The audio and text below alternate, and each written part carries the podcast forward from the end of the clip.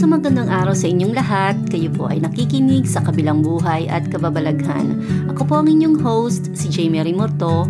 Layunin po ng podcast na ito ang bigyan kayo ng pag-asa at kaalaman tungkol sa kabilang buhay at kababalaghan sa pamamagitan ng pagsasalaysay ng mga totoong karanasan ng mga taong pumanaw at bumalik sa buhay.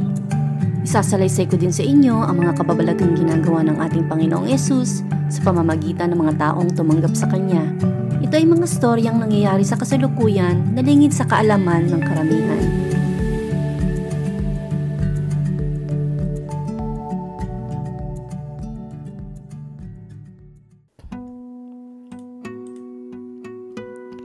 Magandang araw mga kapatid, malugod ko po kayong binabati sa ating podcast na Sa Kabilang Buhay at Kababalaghan. Ang episode po natin ngayon ay tungkol sa totoong karanasan ni Pastor Steven. Matapos siyang magdasal sa espirito ng labing limang oras na walang hintuan. Sa kanyang pagdadrive papunta sa California habang nagdadasal sa espirito, ay may mga mirakulong naganap sa kanyang buhay. Kasama na dito ang pagbagsak ng demonyong naka-assign sa kanya para sirain ang tadhanang ibinigay sa kanya ng Diyos. Magandang araw sa inyong lahat. Ako si Pastor Steven. Gusto kong sabihin sa inyong lahat ang aking sariling storya ng kadakilaan ng Diyos sa buhay ko.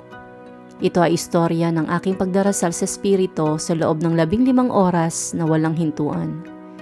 Isang napakalaking pagbabago ang nangyari sa buhay ko matapos ang araw na ito.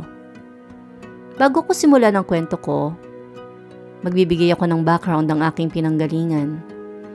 Pinalaki ako sa denominational church. Sa simbahang ito, paulit-ulit sinabi ng preacher na wala nang nangyayaring mirakulo sa panahon natin ngayon. Wala nang praying in the spirit o speaking in tongues. Galing siya sa theological perspective na cessationist. Naniniwala sila na ang gifts of the Spirit at ang mga mirakulo ay natapos na nang mamatay ang labing dalawang apostol ni Jesus. Pero wala ito sa Biblia. At hindi ito ang sinasabi ng Biblia. Magka-college na ako noon nung magpunta ako sa isang bookstore. Napansin ko na ang mga libro na nandoon ay puro tungkol sa relihiyon. Kaya naman nagtanong ako. Sabi ng mama na nagtatrabaho doon, "Bookstore ito, oo, pero simbahan din." Doon ko naintindihan kung bakit puro tungkol sa relihiyon lang ang nandoong mga libro. Masaya ako na makita ang bookstore na ito dahil mahilig ako sa mga libro. Marami ako nakita ang mga bagong author na hindi ko kilala. Sabi ng mama sa bookstore, "May church service sa Miyerkules ng gabi, baka gusto mong pumunta." Tanong ko naman, "Anong klaseng church to?" Sabi niya, "Non-denominational church kami pero pwede nating sabihin Pentecostal Charismatic Church, isang spirit-filled church." Nabigla ako sa sarili ko nang pumunta ako doon nung Miyerkules at nasundan pa ng isa pang linggo hanggang sa napadalas ang pagsisimba ko. Gusto ko dito dahil marami akong naririnig ng mga preaching na hindi ko pa naririnig. Noong mga panahong ding yon, nanonood din ako sa T V sa Trinity Broadcast Network. At dahil pinalaki ako sa denominational church na hindi naniniwala sa mirakulo, kakaibang preaching na, na napapanood ko sa T V. Boring sa kinalakihan kong simbahan. Madalas kang makakatulog sa sermon ng mga preacher. Wala kaming alam sa anointing at tungkol sa kapangyarihan ng Diyos. Nagpatuloy ako sa pagsisimba sa Pentecostal Charismatic Church at isang araw sabi ng preacher, "Meron ba sa inyo ang gustong mapuno ng banal na espiritu at magsalita sa ibang wika?" Sabi ko, "Ako, bakit hindi?" Hindi naniniwala ang simbahang kinalakihan ko dito pero ako ngayon naniniwala. Kaya pumunta ako sa altar call. Lumapit sa akin ang pastor at pinatong ang kamay niya sa akin. Unti-unti ako nagsalita sa ibang wika. Sa una ay pantig lang ang lumalabas hanggang sa tuloy-tuloy na to. Iyon ang una kong pagkakataon na pinuno ng Panginoong Hesus ang aking pagkatao ng banal na espiritu.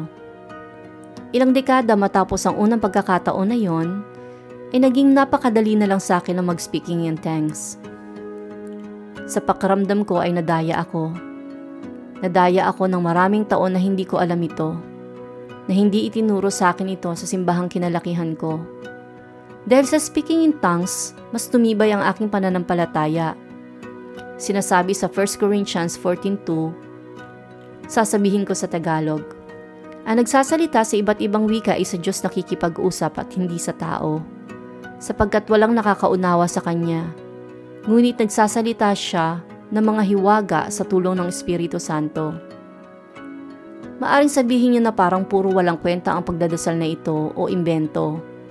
Pero kapag nagdadasal kayo ng ganito, gaya ng nasasaad sa Biblia, sa Diyos direktang nakikipag-usap ang espiritu ninyo. Huwag niyong akalain na walang nangyayari dahil sa espiritual na pananaw, meron. Kapag lagi mo itong ginagawa, basta mo nalang mararamdaman ang mga anghel sa paligid mo, lalo na kapag marami at sabay-sabay kayong nagpe-pray ng ganito. Minsan, hindi mo lang makikita kung saan nakatayo ang mga anghel. Malalaman mo din kung anong klaseng anghel ang nasa paligid. May mga ministering angels para sa mga kailangan ng kaligtasan ng kaluluwa. May mga financial angel para sa mga nangangailangan ng provision. Kung wala kang trabaho, may employment angel. Humingi ka sa Panginoon ng tulong, hilingin mong magpadala sa iyo ng anghel. Kung kailangan mo ng deliverance, sabihin mo, Panginoon, ipadala mo ang iyong deliverance angel.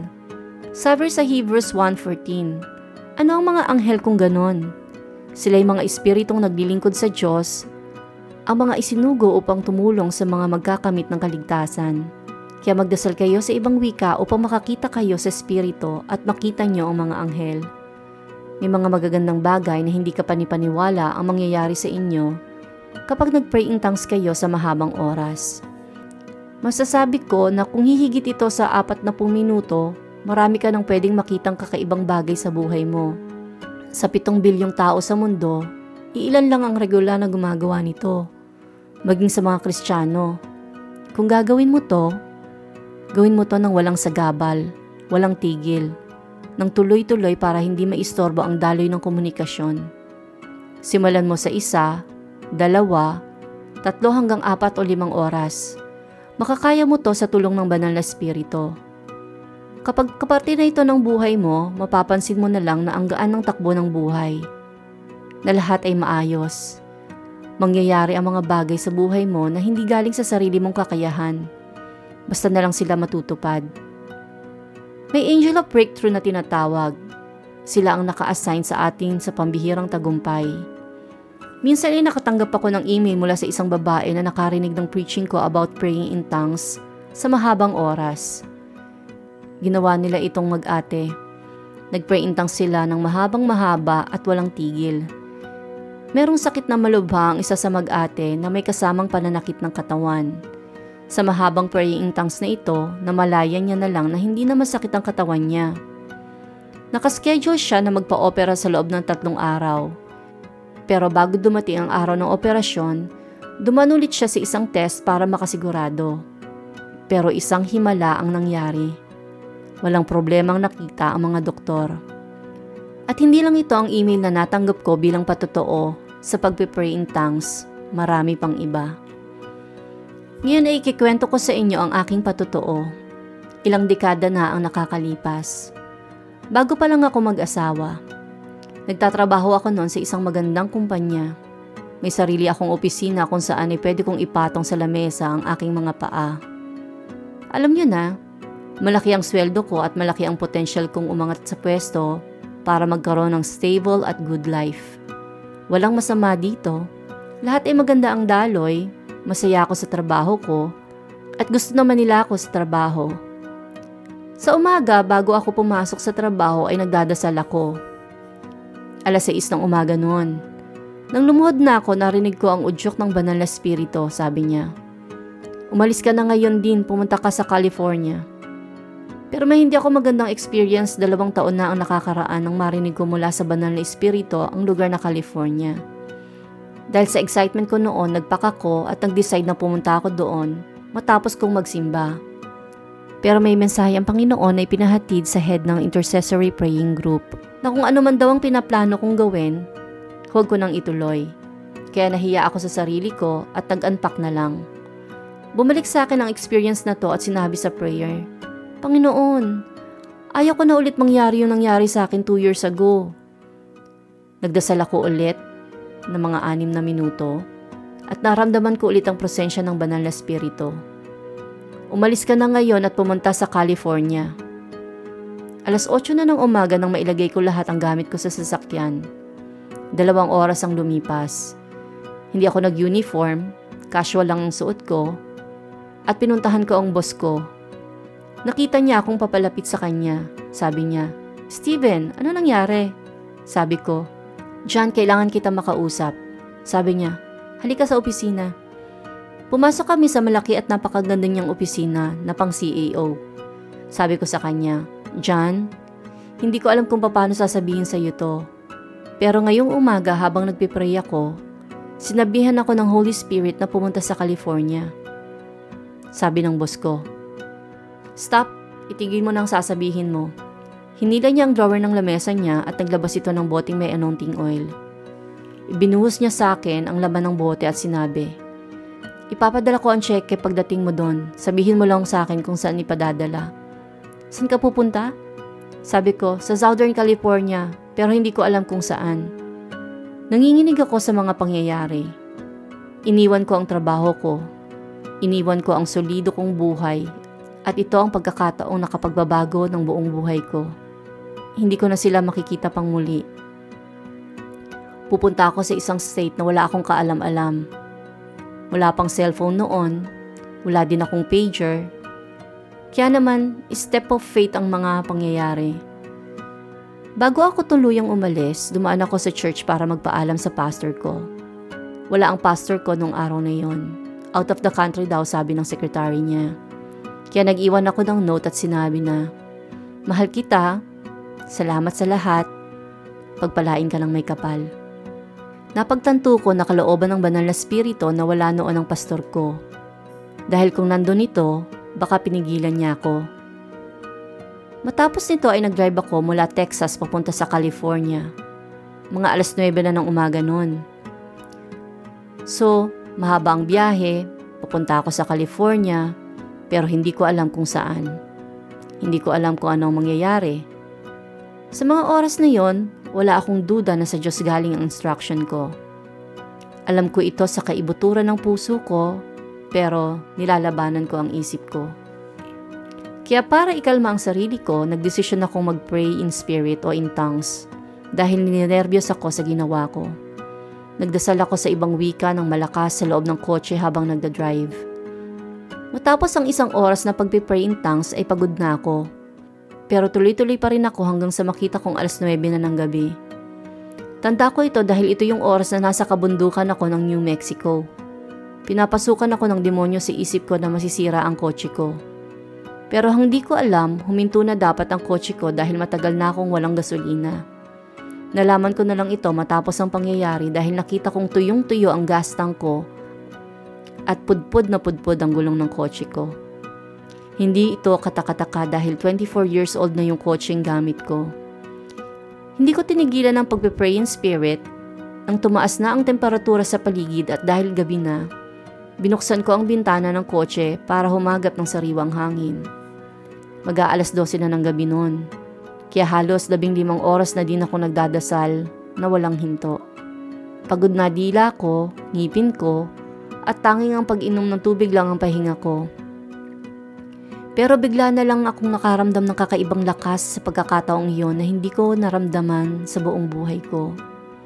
Parang nag-aapoy ang mga dila ko. Mas lalo pang lumakas ang panalangin ko na parang taga-iba akong planeta. Malapit na ako noon sa Rio do Céu. Lumakas nang lumakas ang panalangin ko. Sabi ko, "Panginoon, hindi ko alam kung paano ako tatagal ng ganito." Pero binalutan ako ng Banal na Espiritu. one hundred percent na ang dasal ko ay naaayon sa kalooban ng Diyos. Nararamdaman ko ang init na parang nalulusaw na lava ang dumadaloy sa aking katawan. At lumakas pa ulit ang panalangin ko hanggang sa bigla itong tumigil. Sa pagtigil nito, nakaramdam ako ng kapayapaang nagmumula sa langit. May nagsabi sa akin na tumingin sa bintana patungo sa langit. Nakita ko ang buwan, ang mga bituin, at nakita ko din ang isang demonyong bumagsak mula sa langit. May pakpak ito, itsurang demonyo. Bumagsak mula sa second heaven. Bigla kong nakita ang pangyayari ayon sa sinabi sa akin ng Panginoong Hesus. Natalo at nalaglag ang prinsipe ng demonyo na naka-assign sa akin para sirain ang plano ng Diyos sa buhay ko. Ang demonyong ito ay responsable para hindi ko matupad ang mga gawain ko para sa Diyos dito sa lupa. Lahat tayo ay may kanya-kanyang misyon para sa Diyos. Maaari tayong maligtas at mapunta sa langit matapos nating tanggapin si Jesus sa ating buhay. Pero bawat isa sa atin ay may mataas na tungkulin ayon sa plano ng Diyos sa buhay natin.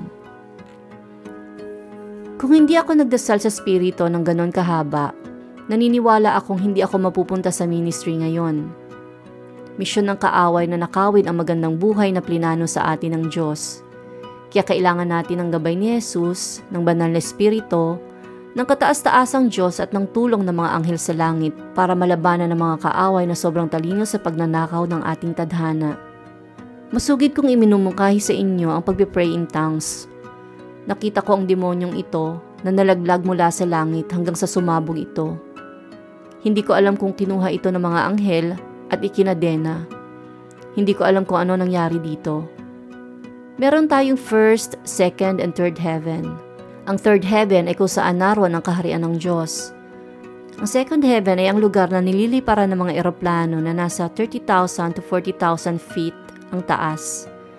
Doon nagkukuta si Satanas at ang mga demonyong may matataas na rangko. Ang mga demonyo o masasamang espiritu sa lupa ay mabababang uri ng demonyo.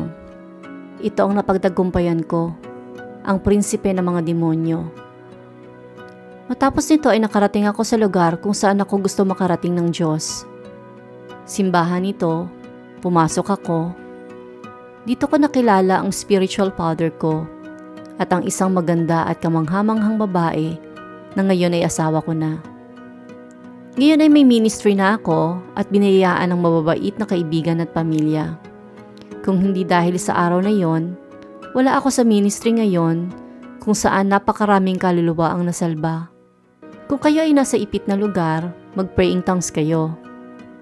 Sa loob ng labing limang oras na pagpipray ko in tongues, sumakit ang dila ko, sumakit ang bagang ko, pero matapos ang isang araw, bumalik ang paningin ko.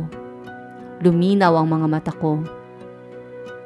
Halos bulag ako noon kapag walang salamin, pero gumaling ako. Hinahamon ko kayo na mag-pray in tongues sa mahabang oras. At alam ko na makakarinig din ako sa inyo ng iba't ibang kababalaghan at mirakulo. Dito pa nagtatapos ang totoong karanasan ni Pastor Steven. Kung gusto niyo pong malaman kung anong praying in tongues, itype niyo lang po ito sa YouTube channel at malalaman niyo kung paano ito ginagawa ng mga Kristiyano. Ang prayer in tongues po ay napatunayan na ng science at ang resulta ng pag-aaral na ito ay nalathala sa New York Times noong November seventh, two thousand six. Ayon sa resulta na ginamitan ng neuroimaging device, mataas ang pagdaloy ng dugo sa utak ng subject kapag ito ay nagpe-pray in tongues. Ito ay kinumpara sa unang kondisyon habang kumakanta ng gospel song ang subject. Napatunayan din sa pag-aaral ng isang libong evangelical Christians sa England na ang nagpa-practice ng prayer in tongues ay mas emotionally stable kumpara sa mga hindi nagpa-practice nito. Sa University of Pennsylvania naman, lumalabas sa kanilang research na ang frontal lobe na aktibo kapag nagsasalita ang tao ay humihina kapag ang tao ay nagsisimulang mag-pray in tongues. Pinapabura nito ang nasasaad sa Biblia na ang banal na espiritu ang nagkokontrol sa salita ng tao kapag nagdadasal tayo sa espiritu o nagpe-pray in tongues. Ilan lamang po iyan sa mga patotoo ng mga mirakulo sa buhay ng mga Kristiyano na binayayaan ng Panginoong Hesus ng ganitong kaloob. Napakaraming magagandang bagay pala ang maaring idulot sa atin ng pagdarasal sa Espiritu. Bakit hindi niyo po saliksikin para sa inyong sarili ang mga bagay na to? Kung gagawin niyo ito at magkakaroon kayo ng magandang patotoo, ipadala niyo po ito sa message box ng precious soul dot com. Ang inyong karanasan po ay malugod kong isasalaysay sa podcast na to. Sa susunod na Biyernes ay mapapakinggan ninyo ang istorya ni Josh. Si Josh ay isang bagong Kristiyano. Ang kanyang pagtanggap kay Jesus ay binayaan ng kakayahang magpagaling sa mga may sakit, magpatalsik ng mga demonyo at magpropesiya. Pero tulad ng lahat ng Kristiyano, marami pa ring tentasyon sa buhay niya. Isa na dito ang paggamit ng mushrooms na may epektong psychedelic. Sa pagkain niya ng mushroom, namatay siya at napunta sa impyerno. Alamin sa susunod na episode kung ano nangyari kay Josh sa impyerno at kung papaano siya nakabalik sa lupa. Dito lamang po sa inyong show na Sa Kabilang Buhay at Kababalaghan. Ako po ang inyong host, si Jaymarie Murto, na nagpapaalam sa inyong lahat. At sa pangalan po ni Jesus, naway tumanim po sa puso at isip nyo ang mensahe ng podcast na ito dahil hindi natin hawak ang ating buhay. Kapag binawi po ito, siguraduhin po natin na ang pinili natin na makasama ay ang ating Panginoong Jesus. Hanggang sa susunod na linggo, Shalom!